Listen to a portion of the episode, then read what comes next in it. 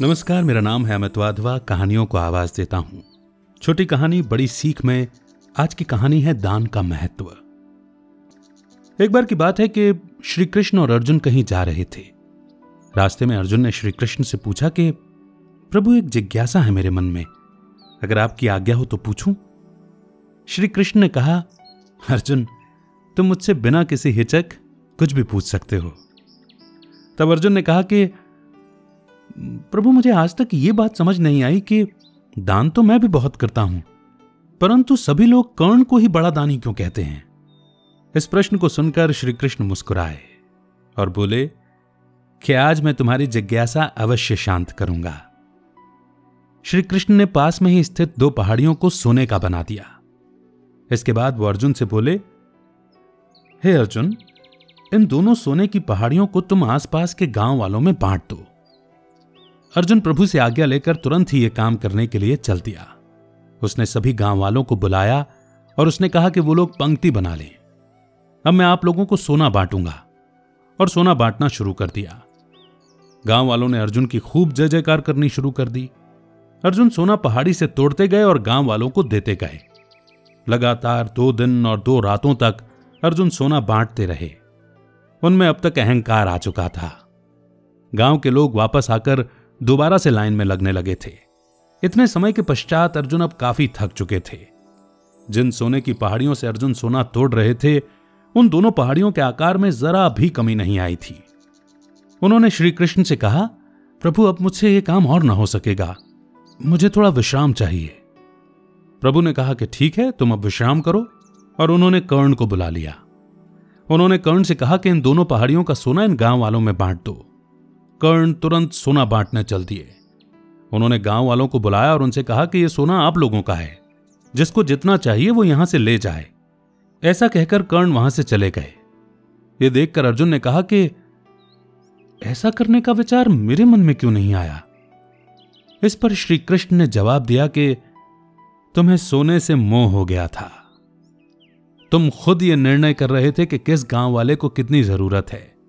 उतना ही सोना तुम पहाड़ी से खोद कर उन्हें दे रहे थे। तुम में दाता होने का भाव आ गया था। दूसरी तरफ़ कर्ण ने ऐसा नहीं किया। वो सारा सोना गाँव वालों को देकर वहाँ से चले गए। वो नहीं चाहते थे कि उनके सामने कोई उनकी जय जयकार करे या प्रशंसा करे। उनके पीठ पीछे भी लोग क्या कहते हैं, उससे कर्ण को कोई फ़र्क नहीं पड़ता। ये उस आदमी की निशानी है जिसे आत्मज्ञान मिल चुका है।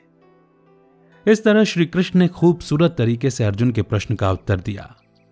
और अर्जुन को भी अब अपने प्रश्न का उत्तर मिल चुका था। आप जानते हैं, अर्जुन शब्द का अर्थ है ज्ञान का अर्जन करने वाला। कर्ण दानवीर होते हुए भी अर्जुन के इतने प्रिय क्यों नहीं थे? कभी सोचा है आपने? इस कहानी से इतर बात करूँगा। दान देने का संस्कार भी बहुत अच्छा था कर्ण में। और कर्ण शायद बलशाली भी थे अर्जुन से बड़ा भाई होने के नाते। मगर फिर भी प्रभु की सारी कृपा अर्जुन पर बरसी। अब हम याद कर रहे हैं तो याद आता है कि पहली बात पांडव अर्थात परमात्मा से प्रीत करने वाले। यानी परमात्मा ने जो कहा, परमात्मा को भी मानने वाले और परमात्मा की भी मानने वाले। कर्ण ने इसकी विपरीत भ्रमित होकर। कौरवों का साथ दिया, कौरव अर्थात परमात्मा से विपरीत बुद्धि, जो भगवान को तो मानते हैं, मगर भगवान की नहीं मानते। पहला फ़र्क। दूसरा फ़र्क, कि जब ज्ञान अर्जन करने की बात थी, उस समय को भी कर्ण ने दान में लगा दिया। दान देना बहुत अच्छी बात है, उसका फल अलग मिलेगा। परंतु जहाँ तक ज्ञान अर्जन करने की बात है, परमात्मा से स्वयं की झोली भरने की बात है, वहाँ पर अपनी झोली भरने के लिए उस समय को सफल करना होता है। उस समय को हम दान में नहीं दे सकते। इस समझ के कारण ही अर्जुन अर्जुन बन गए और कर्ण, दानवीर कर्ण कहलाए, परंतु ज्ञान का अर्जन करने वाली आत्मा अर्जुन नहीं बने। परमात्मा का साथ नहीं मिला। तो जहाँ तक इस कहानी की बात है, कहानी का सार तो यही है कि दान देने के बदले में धन्यवाद या बधाई या प्रशंसा की उम्मीद करना भी उपहार देना नहीं, सौदा करना कहलाता है। अगर हम किसी को कुछ दान या सहयोग करना चाहते हैं तो हमें यह बिना किसी उम्मीद या आशा के करना चाहिए। अर्थात सकाम कर्म ना हो। उस कर्म को अर्पण कर दें परमात्मा को। परमात्मा हमेशा निष्काम कर्म करते हैं, इसलिए कर्म के बंधन में नहीं आते। हमने यदि कुछ किया और किसी से कुछ अपेक्षा रख ली, आशा रख ली तो कर्म के बंधन में आ जाएँगे और फिर वो आशा पूरी नहीं होने पर, इच्छा पूरी नहीं होने पर एक्सपेक्टेशन पूरी नहीं होने पर हर्ट होता है। अब थोड़ा बहुत तो इंसान एक्सपेक्ट करता ही है ना। तो ठीक है, यही थोड़ा बहुत एक्सपेक्टेशन बड़ा दर्द बन जाता है। फैसला हमारा है, हम एक्सपेक्ट करें या एक्सेप्ट करें। जो है जैसा है, दे न दे, तुम जानो, हम निमित्त थे। यही निमित्त भाव कर्ण के अंदर था, जिसका उन्हें आज तक यश मिल रहा है।